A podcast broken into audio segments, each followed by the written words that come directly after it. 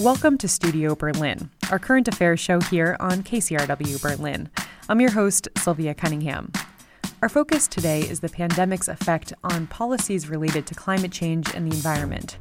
With Germany's attention on the COVID 19 health crisis, has climate policy fallen to the wayside, or has the pandemic provided a test run in crisis management?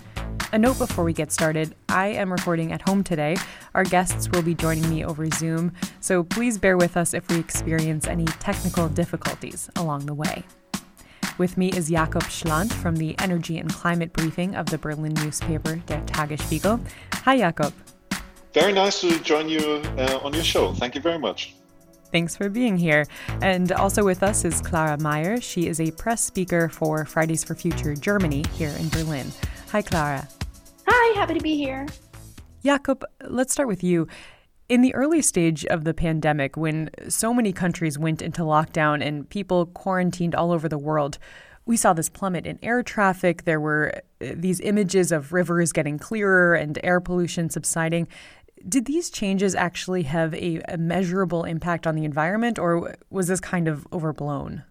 Of course, it does have a measurable impact on the environment, but it's not relevant it's just a, a glimpse. It's um, nothing more. It's a few months of reduced emissions. I think we learned a lot from that. Uh, we learned that even if we pretty much stop doing everything what we do, uh, emissions only drop by 10 to 20 percent, which is by far not enough for climate policy. And I think uh, that taught us that we really have to invest in structure. I think that's one of the lessons we can take from the direct impact of the COVID crisis. And I think overall, the impact has been really positive for the climate agenda because sort of the, the idea of a prevention for a crisis has really taken hold. And I think that really um, left a mark and it will change how we look at prevention um, for the future. And that's basically good for climate policy. Clara, you're a press speaker for Fridays for Future in Berlin.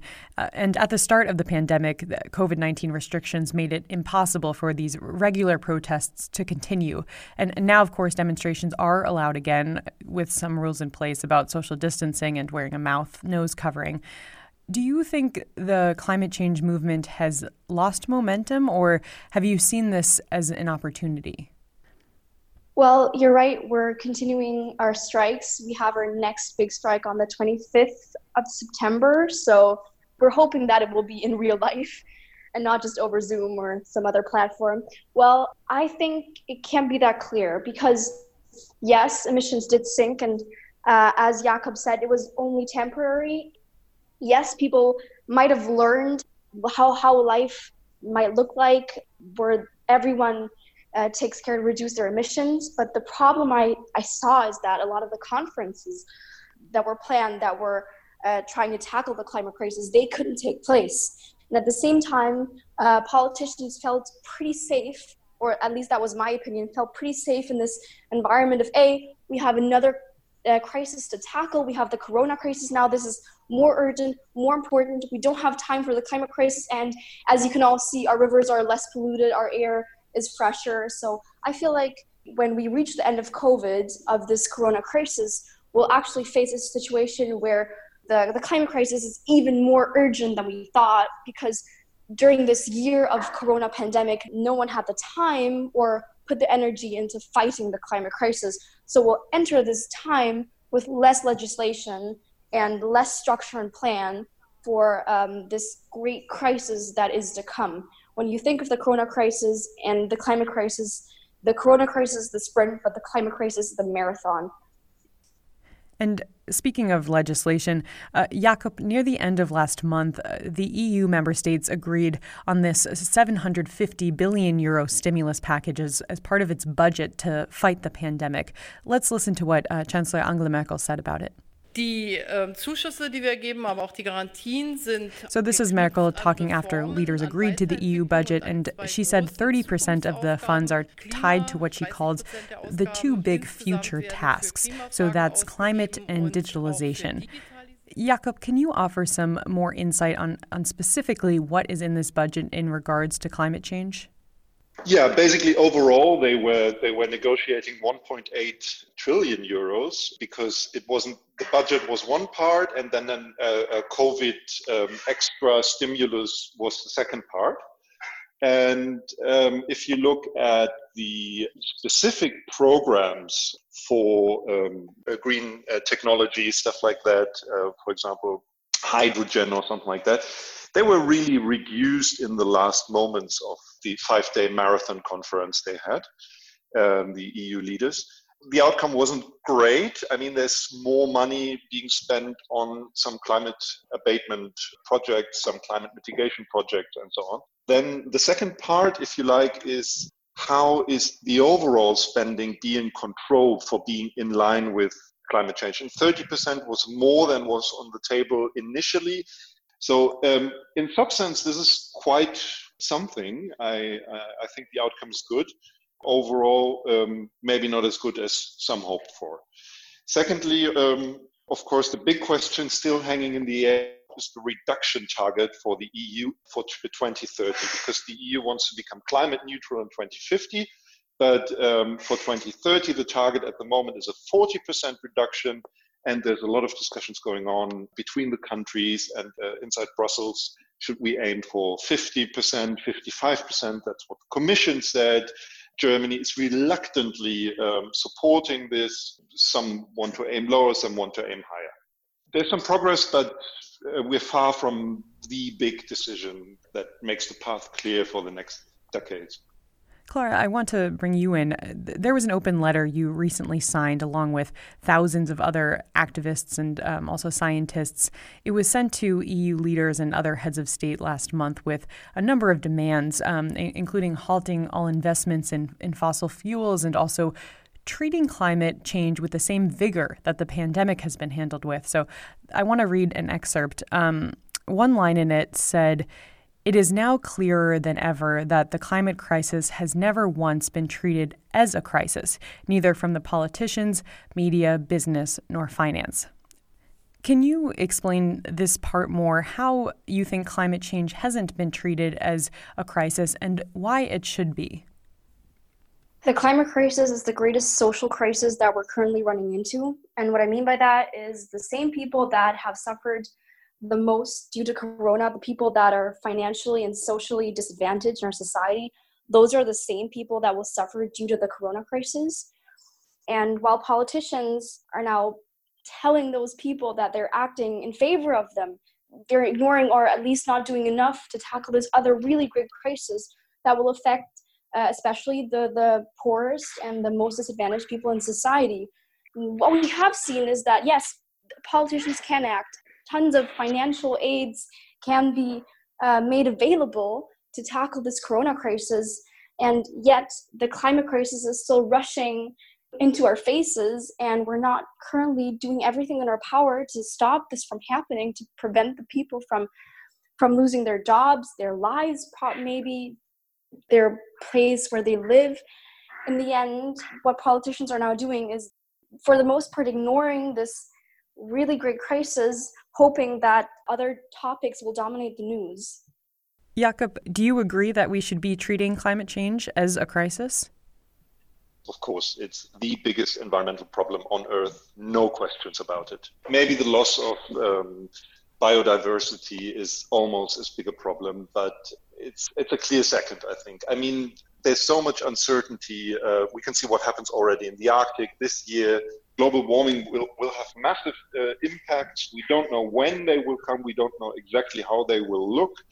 But um, it's a delicate system we're playing with. Yeah, and of course we haven't addressed that enough as a society. I, I mean, the big question, of course, is how do you put it into relation to other problems? I mean, are we willing to completely deindustrialize? I don't know, go back to to a very basic poorer lifestyle I think what we've seen during the last two years is a quite dramatic shift towards more ambitious climate policies um, in Germany and Europe. But of course, it's never fast enough. But it's fair to say that climate change has not been treated as a crisis in the way the pandemic has. And so, would you say that it shouldn't be? it doesn't kill people today, and you're not even sure if someone is a climate warming um, victim or not. It's very hard to attribute it. I mean, you make a COVID test and you know this person died of, uh, of COVID, but uh, you never know uh, which part of the destabilization of a society, which ecological problem, or even which deaths are attributable to to uh, climate change. It's just a huge stressor on the system as a whole. Jakob, I'm sorry to interrupt you, but the climate crisis is already killing people in the global south. And there are many cases where it was pretty sure that certain floods, certain hurricanes, certain droughts were directly linked to the climate crisis and that they did have great effects on the health and the lives of huge parts of, of the people in the global south. So saying that the climate crisis is not affecting us today and saying that it doesn't kill people today is a very privileged um, way of thinking about this crisis, a, a way of thinking of them versus us, which is not the case. Oh, come on. Uh, them versus us. I, am uh, looking at it more from, from the scientific perspective. There's attribution research going on. It's hard, you, you, you can only work with probabilities. I mean, some heat waves, for example, are much more probable. They could have happened without climate change as well. It's just much more unlikely, and so on. And when people die of hunger and so on, it's always related to politics, how society works. It's always related to the overall social problems we have that um, the, the South is poor, the global South is poor, the North is rich. That's a huge problem but it's very hard to to separate the causes i think. No doubt but the point is that uh, people are suffering greatly. Scientists are saying that the probability that people are actually dying because of this crisis is very high. Mm-hmm. and framing mm-hmm. the crisis as a thing of the future is actually very very problematic because people are already suffering under this crisis. And by saying that it is far away and will affect us in maybe 20 no 30 no. No years i didn't say that. then no no no no, I, I, agree with you. I mean, it, it, it is killing people. Climate change is killing people. It's, we just can't say who it is killing and when it is killing. You won't find a person where you can say, oh, this person was killed by climate change. That's impossible.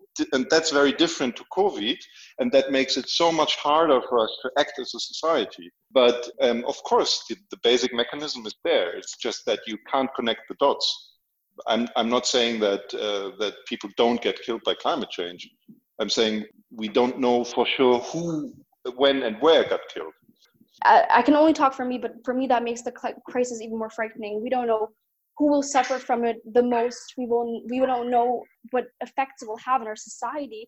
So mm-hmm. we need to be especially prepared for this crisis because we don't know when and how it will hit. Clara, I, I, do want to ask you specifically about the health crisis we're in. You are actually taking a break right now from your job to talk with us, and you work in intensive care at the Red Cross ICU. So you've had this up close personal experience with the pandemic. What are some of the lessons you've seen come out of the response to this health crisis? Well, um, a lot of the relevant jobs for a system that have been neglected for the last decades, they were suddenly on this pedestal of attention. Although that didn't last for very long, I feel the debate about how, how much nurses should work and should get paid is already off the, the news cycle. But in the end, there was a debate about what jobs are relevant to our system to all of us and in which ways can we support those jobs in the future? And the point is, in order to tackle the climate crisis, we need a better infrastructure, a better system, especially concerning care jobs. So, nursing, teachers, we need those jobs, especially, we need to support them even more than we do right now because the climate crisis can lead to massive damages to our infrastructure, to sickness, to poverty, and we need to be well adjusted to that. What I had have seen in the climate crisis is a further debate on which jobs should we as a, as a society support even further, which jobs are especially necessary for all of us, and how can we make those jobs desirable and and how can we make the people that work in those jobs better equipped to tackle another crisis so if we continue that debate, I think we're on a good way. Jakob, I, I want to bring you in. Um, there's this idea of, of getting back to normal or figuring out what a new normal looks like. Could you give us some idea of any progress in Berlin in regards to sustainability or mobility during the pandemic and also what might be sustained after the COVID 19 health crisis? Uh, unfortunately, I don't. I don't think so. That in Berlin there is much substantial change going on. Yeah, the pop-up bike lanes. Everybody's talking about them. I think it's twenty something pop-up bike lanes. There's much more um, cycling traffic, um, but there's uh, probably after COVID more uh, car traffic as well. And probably that's a net zero effect. I don't see much investment going on on the local level in renewable energy or anything.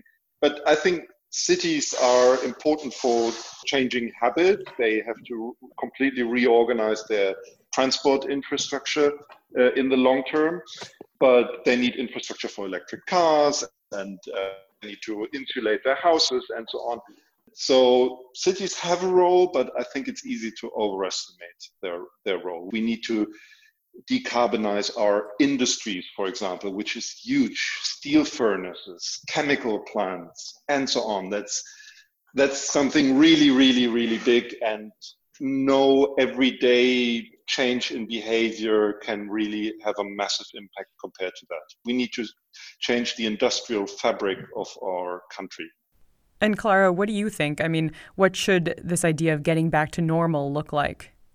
Normal was a crisis we cannot go back to, to the past to a government and to society that did way too less to tackle this the, the greatest social crisis that we are facing which is the climate crisis. What i'm hoping for the future is a normal where politicians put all their efforts into tackling the climate crisis right after we tackle this corona crisis where it is obvious that after putting so much effort into the corona crisis that we can do the same for the climate crisis and where we live in a society where it is made easy for everyone to live a climate friendly life and where individuals are not burdened with a climate crisis whether financially or socially we're going to have to leave it there, but thank you both for joining me. Uh, Jakob Schlandt is from the Energy and Climate Briefing of the Berlin newspaper Der Tagesspiegel, and Clara Mayer is a press speaker for Fridays for Future Germany here in Berlin. Thank you very much for having me. Uh, it was a great discussion. Yeah, thank you too. It was a very stimulating talk. We're taking a short break. When we come back, we will hear from a climate scientist about the challenges Germany faces and the lessons learned from the pandemic. Stay with us.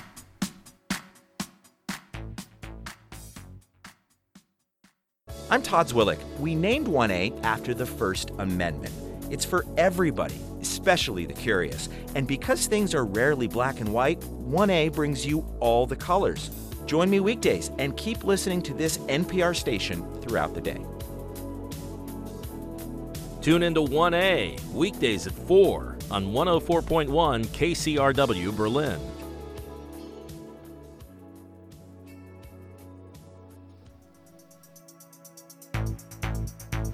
Welcome back to Studio Berlin. Today on the program, we're talking about the pandemic's effect on climate change policy and what lessons Germany has learned over these past months. Joining me now is Dr. Kira Vinke. She is a scientist from the Potsdam Institute for Climate Impact Research. Welcome and, and thanks for being on the show. Thank you so much for having me. You recently wrote a report for the uh, German Review on the United Nations where you argue that the pandemic is part of a larger crisis, a, a systemic crisis. Can you elaborate on that? Yes, so um, the pandemic and climate change, they're both results of uh, an overexploitation of, of re- different resources. In, in the case of climate change, it's of course, fossil fuel resources. And in the case of the pandemic, it's the, the overexploitation of animals, right? So the consumption of wildlife um, that uh, has led to the spread of zoonotic diseases to humans. Um, and both of these over exploitation, they are kind of symptomatic of our relationship with nature. And um, I think also many have realized that, that our lifestyle are harming the planet, the biosphere, it's harming different species, and in the end, it's harming ourselves. So, in that sense, um, it's part of the ecological crisis um, since the, the, origin of the pandemic comes from uh, overexploitation um, of um, yeah animals basically um, for consumption. And you say that climate protection is crisis prevention. So, do you mean also in preventing future viruses and diseases?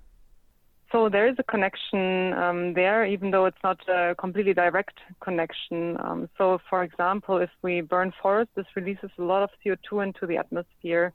Um, and at the same time, it of course um, reduces the availability of um, habitat for wildlife, making the interactions between humans and wildlife more likely to occur.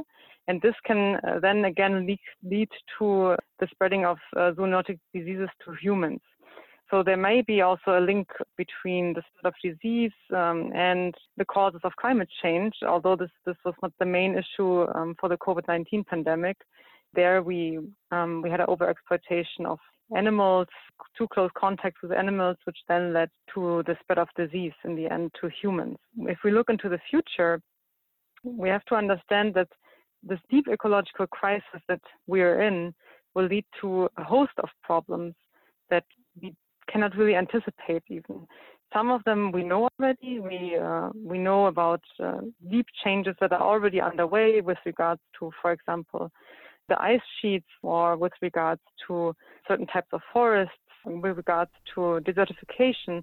But there's also these um, type of events that are harder to anticipate, and this worries also our scientists that the risks are not sufficiently mitigated yet.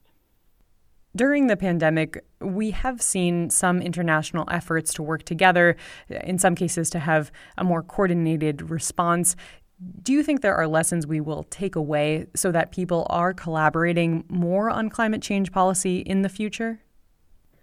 Yes, I mean, what we see is that if we are united, we can really tackle complex problems. And um, we also saw that the effective measures against the pandemic really showed that individual actions do make a difference in the grand scheme of things. Adhering to the social distancing measures, adhering to wearing masks and such was possible to reduce the rate of infection. And um, we see that the small actions do accumulate to a larger picture. And I think this is a very powerful insight that um, can be also applied to climate change. And um, this really means that collective action can help us to overcome these, these grand challenges we also saw that uh, if we are divided in terms of non-coherent approaches, in terms of kind of chaotic responses to these complex problems, like, for example, the onset of a spread of uh, disease, then this can lead to situations that become unmanageable. And this is also a powerful lesson to learn is that um, we have to act on early to um, to avert larger damages, for example, like like deaths or economic damages and such. You mentioned th- that during the pandemic, there are these smaller things that you can do, like wearing a mask or social distancing, on a more individual level to mitigate the spread of COVID 19. So, what are some of the examples in your mind of smaller ways that people can take individual responsibility to tackle climate change? Yes, I mean, the, the first and foremost thing is, of course, to put political pressure, to get education about it, to um, to spread knowledge about it, um, but then also to see what one can change in their own life. Yeah? So, as I told you before we started this conversation, I'm now uh, traveling to, to Slovenia by train, and it's actually a great experience, right? So, um, there can also be some kind of positive changes of things you would have normally not done, like taking a train ride across Europe. It's much more climate friendly than using airplanes and such. I know it can be hard and can be overwhelming to feel like, oh, there's so many things that are wrong in our system. You know, for example, with the recent scandal about uh, meat consumption and Tönnies, and um, with the fashion industry and so many things, you know.